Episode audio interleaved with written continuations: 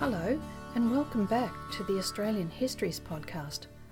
This week, in episode 12, we'll look at the plans the Kelly Gang made to raise money and to try and redeem their public image after the disastrous and fatal confrontation with police at Stringybark Creek. As is usual, supporting material for this episode can be found on the Australian Histories podcast website at australianhistoriespodcast.com.au and there are links there for contact options too if you'd like to get in touch. I'd be interested to know how many of you also go to that webpage and actually view the supporting material each episode after listening to the pod. Secondly, I wanted to thank those of you who found the time to provide some encouraging feedback and to leave reviews over the last couple of weeks. I really appreciate it. Thanks so much. For those of you just discovering the Australian History Podcasts at this episode, you can start the Kelly series at episode 2 or 3 if you want to know all the background first.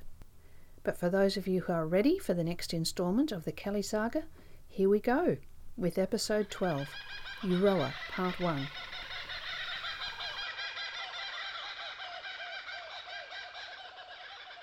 In previous weeks, we've talked about the rather dodgy criminal history of the Kellys and their Greta friends and family, the Fitzpatrick incident, which led to Ellen and two others being jailed, and Ned and Dan being hunted by the police, and then the Stringybark Creek confrontation, which led to the death of three police officers and the outlawing of the Kelly gang.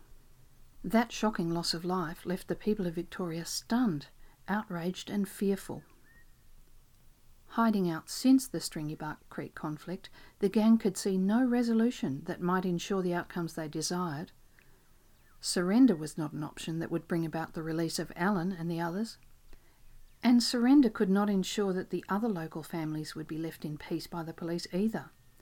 And Ned was keen to protect his own people as much as possible. So the gang settled on another rather surprising option. It was risky and bold, but completely in character for the Kellys. If they were to have any future, Ned and Joe understood the value of having their side of the story illustrated and their motivations understood, particularly after the horrors of Stringybark Creek. They wanted to show the public that the deaths there were unfortunate but unavoidable and only occurred in self defence. That they were not the cold blooded and brutal murderers frequently described in the news reports.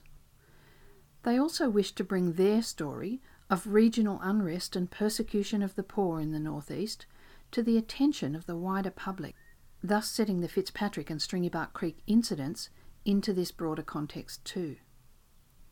Of course, one of Ned's main motivators remained the unfair treatment of his mother, based on the dubious evidence of a corrupt police officer, and he wanted that injustice recognised as the catalyst for what followed. The gang knew their future and the future of those unjustly jailed relied on the public developing some sympathy and understanding of the triggers for their actions, if they were to make any headway at all. But, for the moment, the public sympathy lay with the slain police. The papers reporting loudly on the depravity and bloodthirsty nature of the gang, and rarely on any underlying motivations, if there were such things.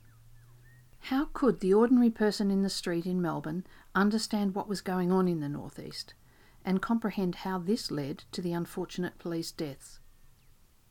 Money would certainly be required for any kind of legal appeal, but publicity and a shift in public sympathy must be fostered to put pressure on the authorities for any appeal to succeed, and for the activities of the gang to be viewed in a different light. So they set about working on those two elements in their own rather interesting fashion. There could have been a dozen different ways one might have devised a plan to win the public over, but for Ned there really was only one. His was the crash or crash through approach. The gang made elaborate plans to escalate their bushranging, which would further agitate the authorities, and they decided on a bank robbery. But it would be no ordinary smash and grab. It is likely that various other plans leading to the liberation of Ellen Kelly might already have been considered, including a potential attempt to break them out of the jail at Beechworth soon after the court case, which was mentioned in episode 8 by Bill Williamson in Kenneally's book. But that idea was immediately discounted by Williamson as any kind of viable plan, if you remember. It is also possible that during these weeks the seeds were being sown for the idea of undertaking a wider uprising, a new Eureka rebellion of sorts, aimed squarely at the Victorian government and its police force. One that might liberate all in the northeast from the hard hearted rulers of the state of Victoria. And we'll talk more about that idea a bit later. But most likely the biggest issue was the public relations focus for the moment. They needed to highlight the unfairness operating in the northeast, explain the reasons for their behaviour, and win over the public perceptions. What's also clear is that knowing they could expect no quarter from the authorities now that they were outlawed, and that the support that they'd previously been getting from those sympathetic in the northeast could dry up or be interrupted owing to the now more focused actions of the police force since the Outlawry Act, the gang would need to come up with a source of money to allow them to function and to reward those who stayed loyal. With the known Kelly acquaintances now being regularly hauled in under that Outlawry Act and jailed for long periods without charge, the Kelly gang needed to both discourage the sympathisers from the attraction of the huge rewards, but also to allow the sympathisers to pay for their impounded stock, make up for lost crops when the family members were locked up and unable to harvest, and to generally be able to survive, thrive, and show the police that their actions could not cower them. Booty from a bank robbery would be just the ticket for that. Now, around the time the Felons Apprehension Act, that Outlawry Act, came into force, an interesting exchange took place in Parliament that was widely reported in the press and must have been read by Ned and Joe. Donald Cameron, the member of the Legislative Assembly for West Bourke, a journalist by profession, had used question time to confront the government about the origins of the Kelly outbreak, as it was referred to. He asked Premier Berry to inquire into statements made, quote, which seemed to point to the conduct of certain members of the police force as having led up to the Mansfield murders, unquote. And one assumes here he's referring to the possibility that Fitzpatrick's evidence may have been dodgy and the resulting convictions both unwise and highly contentious especially in the northeast. Cameron further pointed to the scandalous conduct of the authorities in their completely failed pursuit of the Kellys. And here again, one assumes he's talking of the constant news reports of inadequate training, resourcing, and leadership of the police force, as mentioned in, well, most of the previous episodes, really. Reports such as this one in the Melbourne Herald on the 5th of November commenting on the prowess of Ned and the gang, and reporting, quote, with respect to the capture of the Kellys, much better arrangements than at present exist must be made. The police must be properly armed and equipped. Unquote. And again, slightly abridged for brevity, but from the Herald on November the 13th, though all the papers were making similar comments, quote, Nothing could more fully expose the inherent weakness and incapacity of the police department than the recent outrages by the Kelly gang. For some time after the tragedy, the police were sent out to pursue the murderers insufficiently armed and improperly equipped. It is painfully evident that the department has not the slightest idea as to the best means of capturing the Kellys. Altogether, the police authorities have not shown to advantage in this matter, and it is hoped they will retrieve their reputation shortly. If, instead of hunting up ruffianly bushrangers, the work to be performed were to get up a nice little shooting party for Government House, to dawdle at a fashionable flower show, or to figure to advantage in some social gathering, there could be no better or reliable places to go than the various police departments in and around the city. But where the work to be performed is that of hunting down murderers, it is left to subordinates. Unquote. So, a clear dig at Chief Commissioner Standish there, and the other senior police whose names we've seen clocking on and off the hunt all this time. The article noted further that even the offer of a massive reward had not brought in any helpful information. This indicated the reluctance of the locals to help the police, and it caused the public to wonder why, perhaps. Nor is there the slightest prospect of the speedy capture of the ruffians. If they be taken, it will be more by good luck than good management on the part of the force. There is an evident want of organisation and an utter incapacity to deal with an emergency of this kind, which is not creditable to the Victoria Police. Ooh, burn. And I thought I was being a bit harsh. I'll just quote one more of the numerous tauntings that were published in the same paper. I mean, the police were really taking a kicking by the press. And I'll just remind you for context at this time, the Victoria police officers, though earning a wage to do their jobs, could actually get the reward money should they bring in a criminal with a reward on his head. Listen to this entry, headed, quote, Enthusiastic Policeman by Herb Scalper, Melbourne, 2nd November 1878. To Constable Squiggles, Dear Sir, knowing your ardour for the discovery of crime when there is a reward offered for the conviction of the offender, would you kindly inform me how it is that you are not sweating in the hot sun in the ranges in pursuit of the bushrangers? Or have you accumulated so many rewards as to be indifferent to the blood money offered for the capture of the Kelly brothers? Please reply and let me know how your helmet answers in climbing mountains and getting through the scrub. Yours ardently, H. Scalper. Bungle Bungle Police Station, 4th November 1878. My dear Scalper, I was glad to get your kind letter full of such affectionate inquiries after my interests. In reply, let me tell you that we only have three troopers at this station, although we are surrounded by a population noted for their love of murder and robbery, and their delight in arson and cattle stealing. Our chief duties are to keep our boots, bridles, and horses bright and clean. Occasionally, we do what we call patrol work, i.e., two of us take a ride to bush public houses in our neighbourhood, or call on some of the settlers. We carry revolvers on these duties, but two of these won't revolve, and we have no ammunition. Unquote. And so the response goes on in this vein, and is finally signed off by Yours in Hope, Socrates Squiggles. So the attitude to the abilities of the force is pretty savage, as we've noted before. The public were also at a loss as to why the apparently feverish efforts of the police continually failed to make any headway in capturing the Kellys. There was clearly something odd going on in the northeast.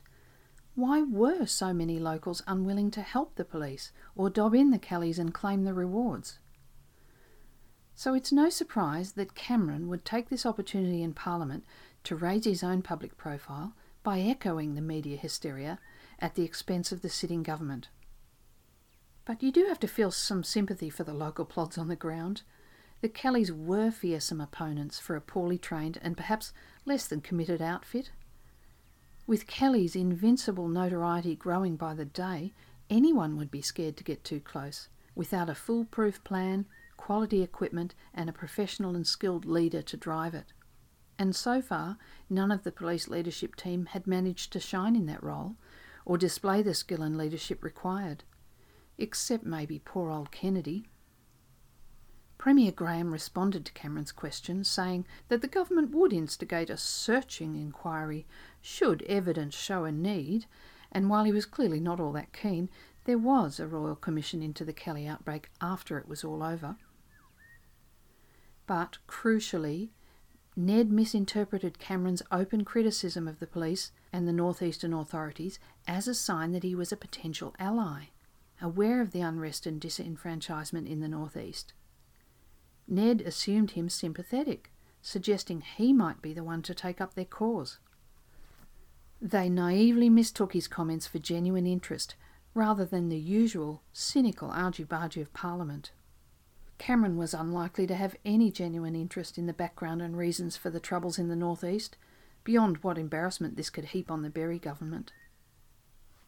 While the antagonism between many of the selectors and the authorities in the northeast was well known to the government and the police management in Melbourne, there was not much interest in addressing any underlying issues. The Kellys, not understanding why Cameron was interested, thought to write him a letter explaining all. They expected Cameron would read this letter in Parliament, and thus begin the desired investigations into the incompetence and corruption rife in the northeast, and hopefully lead to a push for a reassessment of his mother's trial. Their letter would address the very questions Cameron had asked about the causes of the Kelly outbreak, and when read in Parliament would ensure the public knew the whole story too. So they began a draft, which would later be known to us as the Cameron Letter. The government copy of this letter survives, and I'll read the copy reproduced in Caulfield's Kelly Encyclopedia at the end of this episode if you'd like to hear it. It's pretty wordy and quite confusing if you don't remember all the names, but uh, it's got some interesting things to say in parts.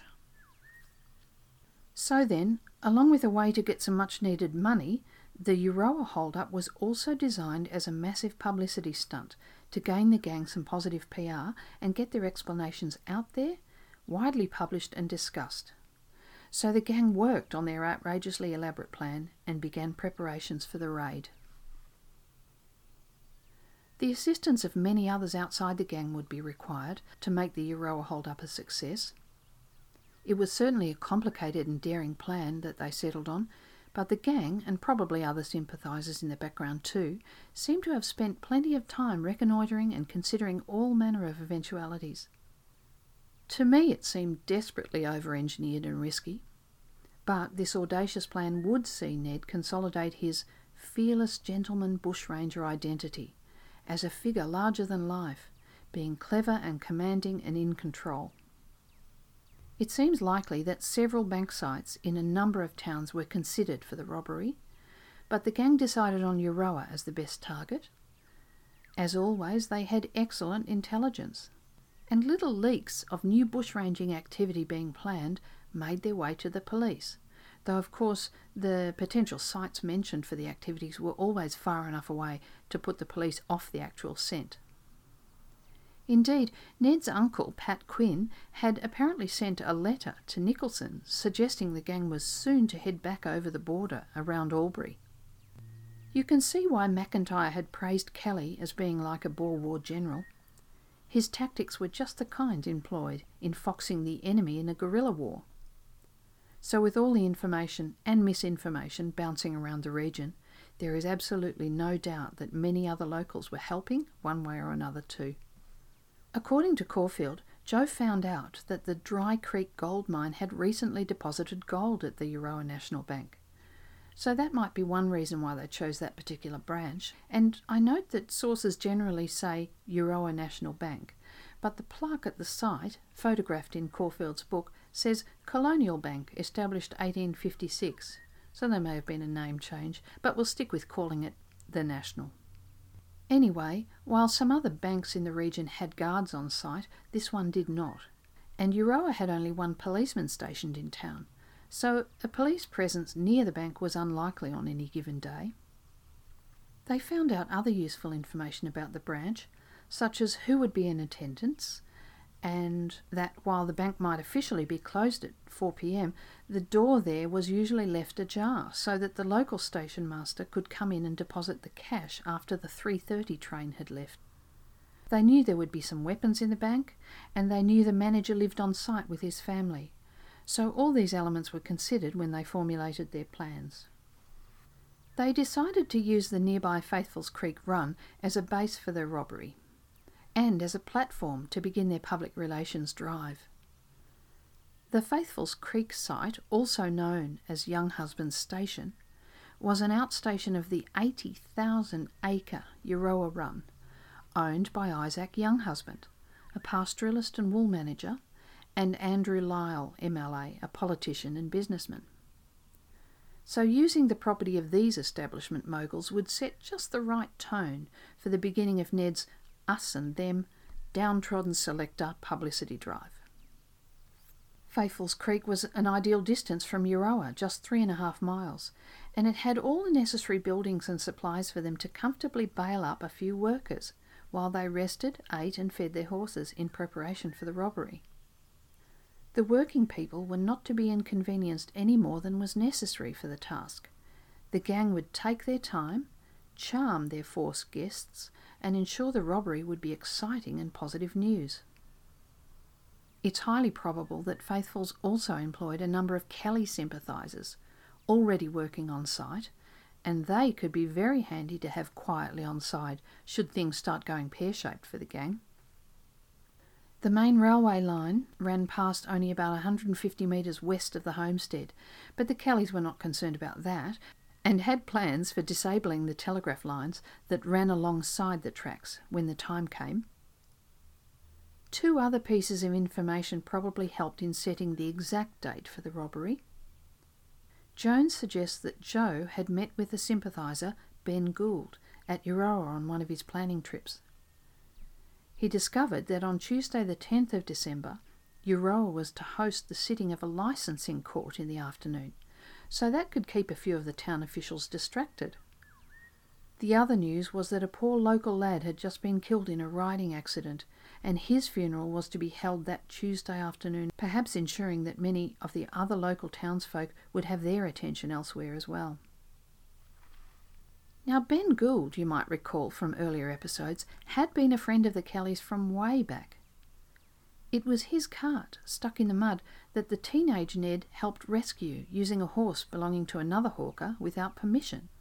The dispute that followed led on to Ned being charged with quote, sending an indecent letter to a female, unquote. Remember the castrating of calves that was going on nearby? Well, enough said. Anyway, young Ned spent six months in jail as a result of that charge. So Gould seems to have been completely in on the Euroa plan. He was reportedly seen in and around Euroa prior to the hold-up, and it was noticed that he was ordering large amounts of food. Clearly, he was casing the joint and getting supplies for the gang. Indeed, he was so steadfast and obvious in his pro Kelly attitude that he was suspected of being involved in the robbery somehow and was remanded in custody for several weeks afterwards. In later years, he did admit to regularly assisting the gang and was frequently instrumental in providing them with supplies while they were on the run. On Monday, December 9th, the gang discreetly made their way to the property at Faithful's Creek, arriving there around lunchtime. As the lunch bells were rung and the workers came in, the Kellys quietly rounded them up and herded them into the, a large outbuilding, locking them in. Amongst those rounded up was one Andrew Morton. It seems that Morton may have met Ned in Pentridge and just happened to be employed at Faithful's Creek Run though their acquaintance was not made known to anyone at the time, so there is speculation he may have been one of several secret sympathisers on the site. Another worker was called John Carson, and some historians speculate that Carson may actually have been Aaron Sherritt or perhaps Wild Wright. Ned obviously had prior warning about one worker there, named George Stevens, an ex policeman working as a groom at the station, as he made sure to bail him up first. Stevens was in the stables with the aforementioned Carson at the time. Mr. Fitzgerald, the husband of the Faithful's Creek cook and housekeeper, walked down to the stables with Ned on the pretext of asking Stevens about the whereabouts of Macaulay, the station overseer. Ned said to Stevens, Do you know who I am? And he replied, Perhaps you're Ned Kelly. Ned answered, You're a damn good guesser, and drew his revolver. Stevens was told to get oats for the horses, and with Carson was then removed to the lockup. Another station hand was called Peter Chivers, though Jones contends that the other workers were never identified by the police. And this does seem like a huge oversight to us in this modern era. A great deal of relevant and potentially valuable evidence was just left unexplored if the police did fail to record and question everyone in attendance. The women at the homestead were also bailed up on the gang's arrival, of course, but after being courteously warned about risking the lives of the men should they disobey, they were then left to their business in the house, providing food for the gang and their prisoners. Later reports indicated that they didn't feel threatened by the gang, so again, the gentleman bushranger profile was being developed here. Indeed, many reported very positive impressions of the gang, from Joe later playing the accordion for their amusement to Ned helping lift heavy items for the women. So warm did the interactions seem that some historians suggest that the Fitzgeralds, that's the station hand who accompanied Ned to the stables, and his wife, the cook and housekeeper, may also have been sympathisers, as they didn't seem overly rattled and certainly complied with all the gang's requirements, helping to keep everyone calm and comfortable. So the ratio of difficult customers to allies of the gang seemed pretty high, if the suspicions were correct. As other visitors arrived on the property in the course of the afternoon, they were also bailed up, disarmed, and moved to the shed to be held overnight. And even as the numbers rose over the course of the afternoon, the gang appeared to remain pretty relaxed. The increased risk with every new arrival makes me anxious just thinking about it. So I find it fascinating to consider what level of ego and confidence one must have to think this plan was the best option. One arrival just before sundown did provide some excitement, though in all likelihood even this was a ruse, a show for the genuine prisoners to hide the assistance being provided for the gang. A travelling hawker named James Gloster and his teenage assistant Frank Beecroft arrived at Faithful's Creek with a cart full of clothes and boots and began making camp in the yard. Initially, he appeared to ignore the advice that the station had been bailed up and just went about his business. But when Ned loudly confronted him with, quote, I am Ned Kelly, the son of Red Kelly, and a better man never stood in two shoes, unquote, Gloster made a show of going for his revolver in the wagon, and the onlookers witnessed plenty of shouting and threatening before they convinced Gloster to surrender and stay alive. Ned berated Gloster, but in the end graciously allowed him and his assistant to join the prisoners for the evening's entertainment. It's commonly suggested that Gloster was probably a friend of the aforementioned Ben Gould, and therefore also highly likely to be in cahoots with the gang. With the station overseer, Macaulay, having returned about 4.30, around 14 men, some real prisoners, and perhaps a third being known to the Kellys and keeping quiet about it, were locked up by nightfall, and they all settled in for a Q&A session with Ned as he did his guard shift. And it's here that the charismatic Ned shines. Apparently, he talked engagingly and passionately about his family problems with the police, and especially about the perjuring Fitzpatrick being responsible for innocent persons ending up in jail, including his beloved mother and her tiny baby. And he talked about the targeted persecution of their selector neighbours by the police and the squatters who had the corrupt authorities in their pockets. The Chief Commissioner of Police would come running hundreds of miles north to the squatter McBean when he called, but no one takes up the causes of the selectors, and the police always harassing them over missing stock and every small rumour, no matter that no proof exists, etc., etc., etc. And so the deliberate disseminating of their side of the story had begun.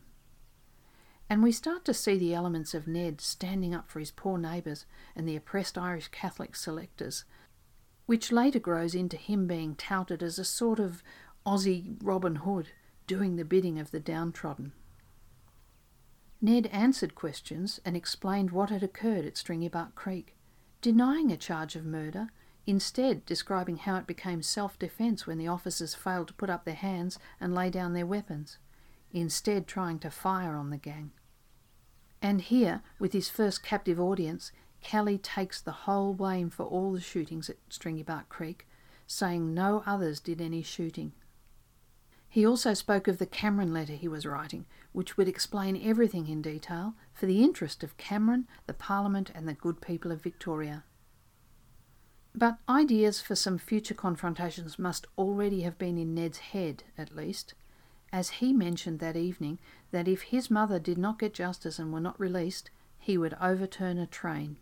A pretty confronting threat of terrorism, we would call this today, and this threat was reported to the authorities afterwards, as he must have known it would be, just to instill the right amount of fear should they not heed his words. The forced guests were all fed and entertained throughout the evening, and it seems that this extra time allowed, by bailing up the prisoners the day before the actual robbery, and the cheery conditions created for his captive audience at the time, were all designed to add to the mystique of the gang and to elicit sympathy and goodwill amongst a wider audience once the reports got out and the word spread. Their bravado and the command of the situation would also encourage a healthy dose of respect for the abilities of the gang and their capacity for carrying out their threats. So, just to reflect again, there was the option to simply ride into town, rob the bank, and ride off into the bush if it was only about money, but this was clearly a bigger PR exercise. And it's this very behaviour that serves to make the Kelly story so interesting, I think. It's a much bigger and bolder story than one imagines in the beginning. Though the hubris and the massive ego on display throughout does astound me. At dawn, Ned joined Joe back in the homestead. He'd been writing the final copies of their explanatory letter to Cameron in bold red ink, and he'd also made a copy for Police Superintendent Sadleir. After lunch, the gang was focused on preparations for heading out to Euroa. They had the manager write out a Faithful's Creek cheque for them to present at the bank, and they disabled the nearby telegraph lines taking the trouble to smash the insulators, chop down a few of the poles, and completely tangle the lines.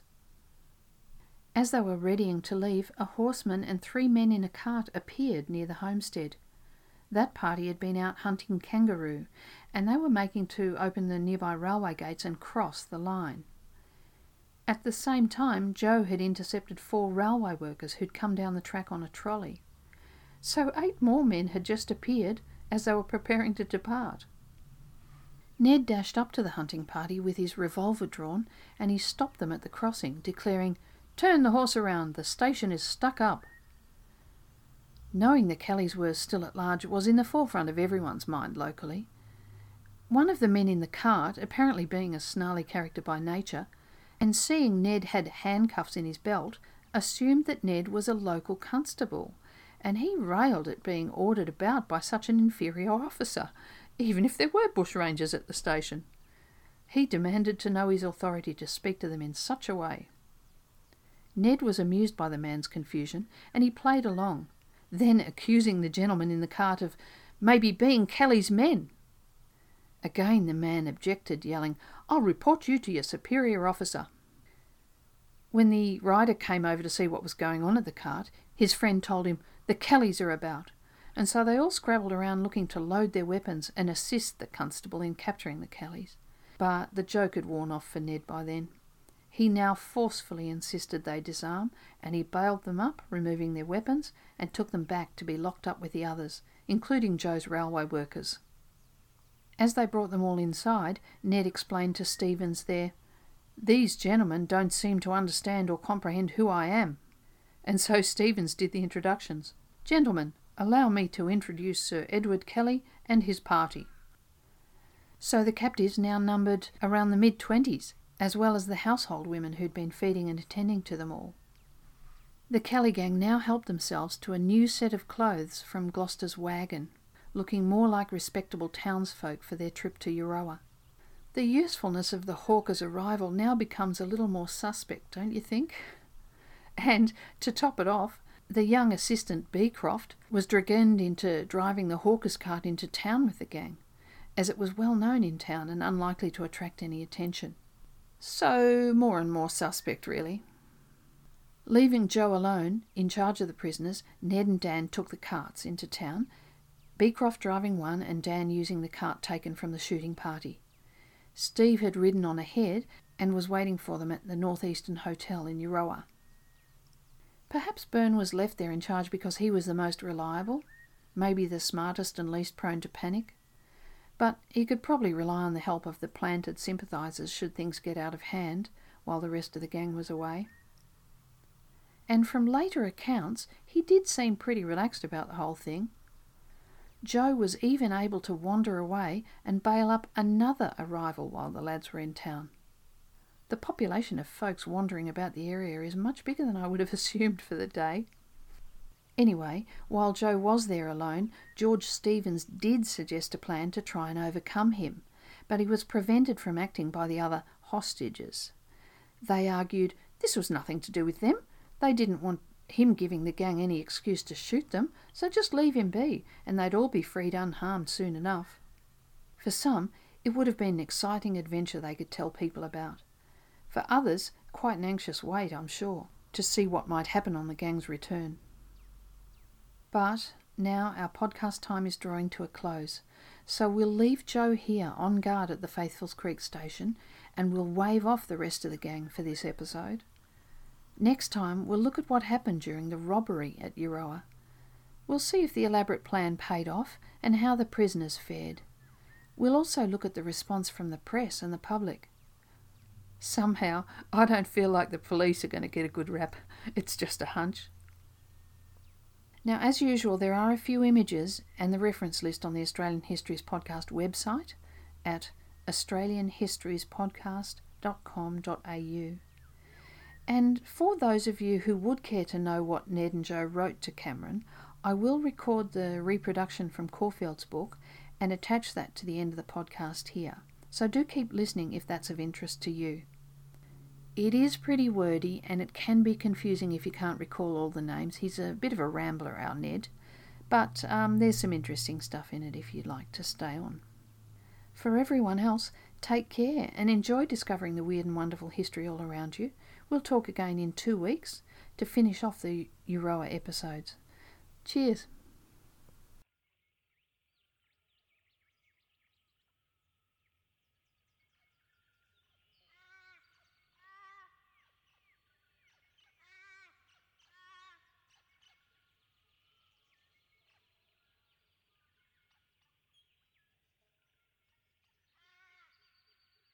Okay, from Caulfield's book, he suggests the letter was dictated by Ned Kelly and written by Joe Byrne. For some reason, and unusually, it's written in red ink, and the ink bottle itself was left at the Faithfuls Creek station, so that helped confirm that it in fact came from the Kelly gang. Written to Dom- Donald Cameron, MLA. Dear Sir, Take no offence if I take the opportunity of writing a few lines to you wherein I wish to state a few remarks concerning the case of Trooper Fitzpatrick against Mrs. Kelly, W. Skillion, and W. Williamson, and to state the facts of the case to you. It seems to me impossible to get any justice without I make a statement to someone that will take notice of it, as it is no use me complaining about anything that the police may choose to say or swear against me, and the public, in their ignorance and blindness, will undoubtedly back them up to their utmost. No doubt I am now placed in the very peculiar circumstances, and you might blame me for it, but if you know how I have been wronged and persecuted, you would say I cannot be blamed. In April last, an information was, which must have come under your notice, sworn against me for shooting Trooper Fitzpatrick, which was false, and my mother, with an infant baby, and brother in law and another neighbour, were taken for aiding and abetting and attempting to murder him a charge which they are truly innocent as a child unborn. During my stay in the King River, I run in a wild bull and I gave him to Lydecker, who afterwards sold him to Carr, and he killed him for beef. Some time afterwards, I was told I was blamed for stealing this bull from Whitty. I asked Whitty on the Moyhu racecourse why he blamed me for stealing the bull, and he said he had found the bull and he never blamed me for stealing him. He said it was the policeman who told him that I stole the bull. Some time afterwards, I heard that I was blamed for stealing a mob of calves from Whitty and Farrell, which I never had anything to do with, and along with this and other talk, I began to think that they wanted something to talk about. Whitty and Burns, not being satisfied with all the picked land on the King River and Boggy Creek, and their run of stock on the certificate ground free, and no one interfering with them, paid heavy rent for all the open ground, so as a poor man could not keep his stock, and impound every beast they could catch, even off government roads. If a poor man happened to leave his horse or a bit of poddy calf outside his paddock, it would be impounded. I have known over sixty head of horses to be in one day impounded by Whitty and Burns, all belonging to poor men of the district. They would have to leave their harvest or ploughing and go to Oxley, and then perhaps not have the money enough to release them and have to give a bill of sale or borrow the money, which is no easy matter, along with all this sort of work. The policeman stole a horse from George King, my stepfather, and had him in Whitty and Jeffrey's paddock up until he left the force, and this was the cause of me and my stepfather, George King, stealing Whitty's horses and selling them to Baumgarten and those other men. The pick of them was sold at Howlong, and the rest was sold to Baumgarten, who was a perfect stranger to me, and, I believe, an honest man. No man had anything to do with the horses but me and George King. William Cook, who was convicted of Whitty's horses, had nothing to do with them, nor was he ever in my company at Peterson's, the Germans, at Howlong. The brand was altered by me and George King, and the horses were sold as straight. Any man requiring horses would have brought them the same as those men, and would have been potted the same, and I consider Whitty ought to do something towards the release of those innocent men. Otherwise, there will be collision between me and him, as I can to his satisfaction prove I took J. Welsh's black mare and the rest of the horses, which I will prove to him in the next issue. And after those have been found and the row being over them, I wrote a letter to Mr. S. of Lake Rowan to advertise my horses for sale, as I was intent to sell out. I sold them afterwards at Benalla and the rest in New South Wales and left Victoria, as I wished to see certain parts of the country. And very shortly afterwards there was a warrant for me, and as I since hear, the police sergeants Steele, Strahan, and Fitzpatrick and others searched the eleven mile and every other place in the district for me, and a man named Newman, who had escaped from Wangaratta police for months before April 15, 1878. I heard how the police used to be blowing that they would shoot me first and then cry surrender. How they came to the house when there was no one there but women, and Superintendent Brooks Smith used to say, See all the men I have out today. I will have many more out tomorrow, and blow him into pieces as small as paper that is in our guns. And they used to repeatedly rush into the house, revolver in hand, and upset the milk dishes and empty the flour out on the ground, and break tins of eggs, and throw the meat out of the cask onto the floor, and dirty and destroy all provisions, which can be proved, and shove the girls in front of them and into the rooms like dogs, and abuse and insult them. Detective Ward and Constable Hayes took out their revolvers and threatened to shoot the girls and children whilst Mrs. Skillion was absent, the eldest being with her. The greatest murderers and ruffians would not be guilty of such an action. This sort of cruelty and disgraceful conduct to my brothers and sisters, who had no protection, coupled with the conviction of my mother and those innocent men, certainly make my blood boil, as I don't think there is a man living could have the patience to suffer what I did, they were not satisfied with frightening and insulting my sisters night and day, and destroying their provisions, and lagging my mother with an infant baby and those innocent men, but should follow me and my brother, who was innocent of having anything to do with my stolen horses, into the wilds, where he had been quietly digging and doing well, neither molesting nor interfering with anyone. And I was not there long, and on October 25 I came to the track of police horses between Tabletop and the bogs and crossed them and went to Emu Swamp, and returning home I came on more police tracks, making for our camp. I told my mates, and me and my brother went out the next morning and found the police camped at the shingle hut with long firearms, and we came to the conclusion our doom was sealed unless we could take their firearms. As we had nothing but guns and a rifle if they came on us at our work or camp, we had no chance, only to die like dogs. As we thought our country was woven with police, and we might have a chance of fighting them if we had the firearms, as it generally takes forty to one, we approached the spring as close as we could get to the camp, the intervening space being clear. We saw two men at a log. They got up, and one took a double barreled fowling piece, and one drove the horses down and hobbled them there against the tent. And we thought there was more men in the tent, those being on sentry. We could have shot those two men without speaking, but not wishing to take life, we waited. McIntyre laid the gun against the stump, and Lonergan sat on the log. I advanced, my brother Dan keeping McIntyre covered. I called on them, throw up your hands. McIntyre obeyed and never attempted to reach for his gun or revolver. Lonergan ran to a battery of logs and put his head up to take aim at me. Then I shot him, or he would have shot me, as I know well. I asked who was in the tent. McIntyre replied, No one. I approached the camp and took possession of their revolvers and fowling piece, which I loaded with bullets instead of shot. I told McIntyre I did not want to shoot him or any other man that would surrender. I explained Fitzpatrick's falsehood, which no policeman can be ignorant of. He said he knew Fitzpatrick had wronged us, but he could not help it. He said he intended to leave the police force on account of his bad health. His life was insured. The other two men, Joe Byrne and Steve Hart, who had no firearms, came up when they heard the shot fired and went back to our camp for fear the police might call there in our absence and surprise us on our arrival. My brother went back to the spring and I stopped at the log with McIntyre. Kennedy and Scanlan came up. McIntyre said he would get them to surrender if I spared their lives, as well as his. I said I did not know either him, Scanlan, or Kennedy, and had nothing against them, and would not shoot any of them if they gave up their firearms and promised to leave the force, as it's the meanest billet in the world. They are worse than cold blooded murderers and hangmen. He said he was sure they would never follow me any more. I gave him my word that I would give them a chance. McIntyre went up to Kennedy, Scanlan being behind with a rifle and revolver. I called on them to throw up their hands. Scanlan slewed his horse around and to gallop away, but turned again, and as quick as thought fired at me with his rifle, and was in the act of firing again when I shot him. Kennedy alighted off the side of his horse and got behind a tree, and opened hot fire. McIntyre got on Kennedy's horse and galloped away.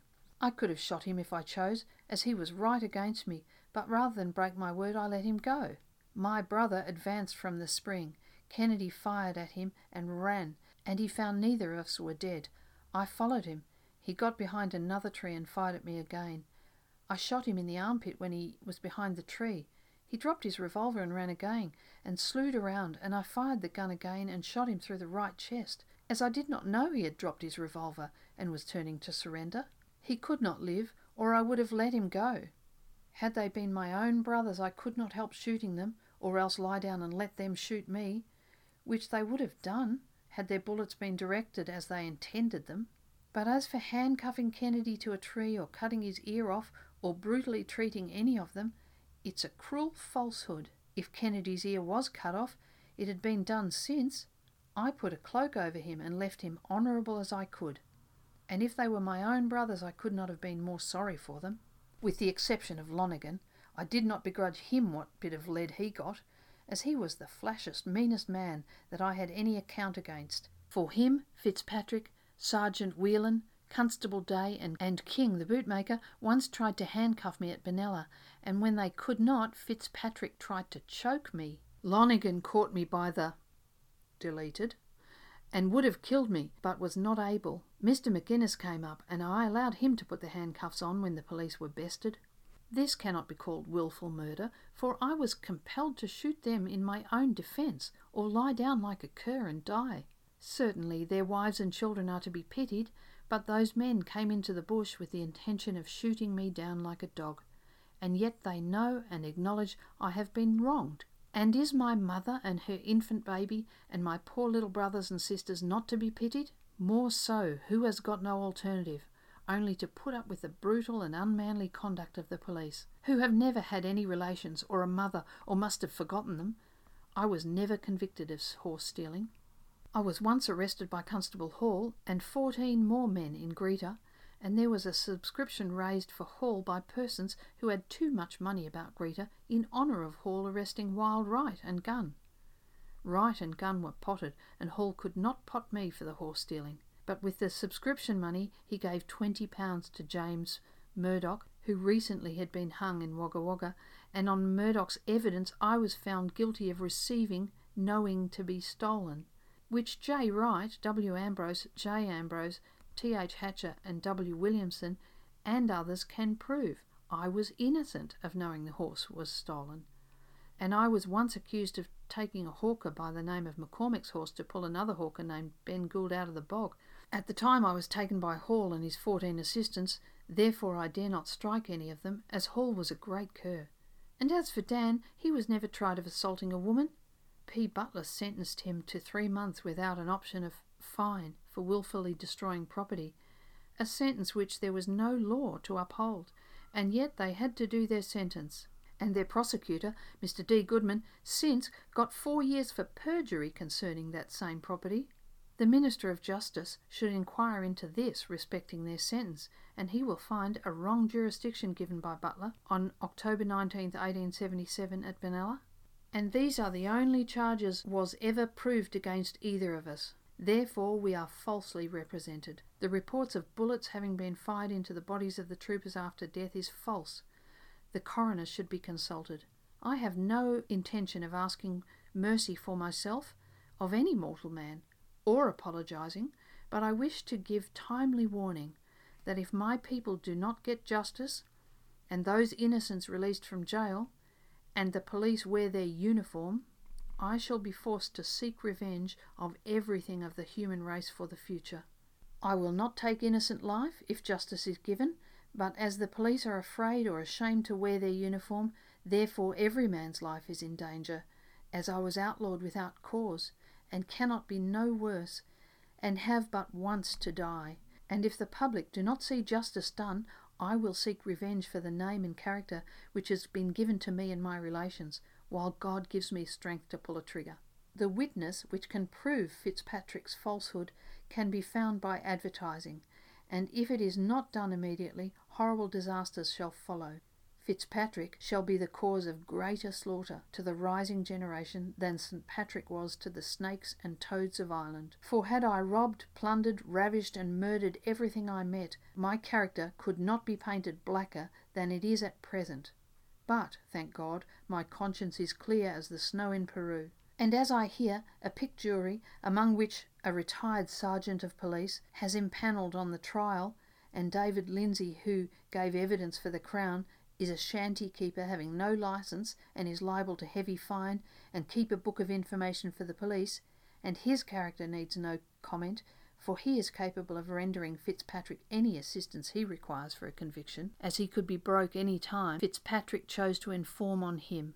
I am really astonished to see members of the Legislative Assembly led astray by such articles as the police. For while an outlaw reigns their pocket swells, 'tis double pay and country girls. By concluding, as I have no more paper unless I rob for it, if I get justice, I will cry a go for I need no lead or powder to avenge my cause, and if words be louder, I will oppose your laws. With no offence, remember your railroads, and a sweet goodbye from Edward Kelly, a forced outlaw.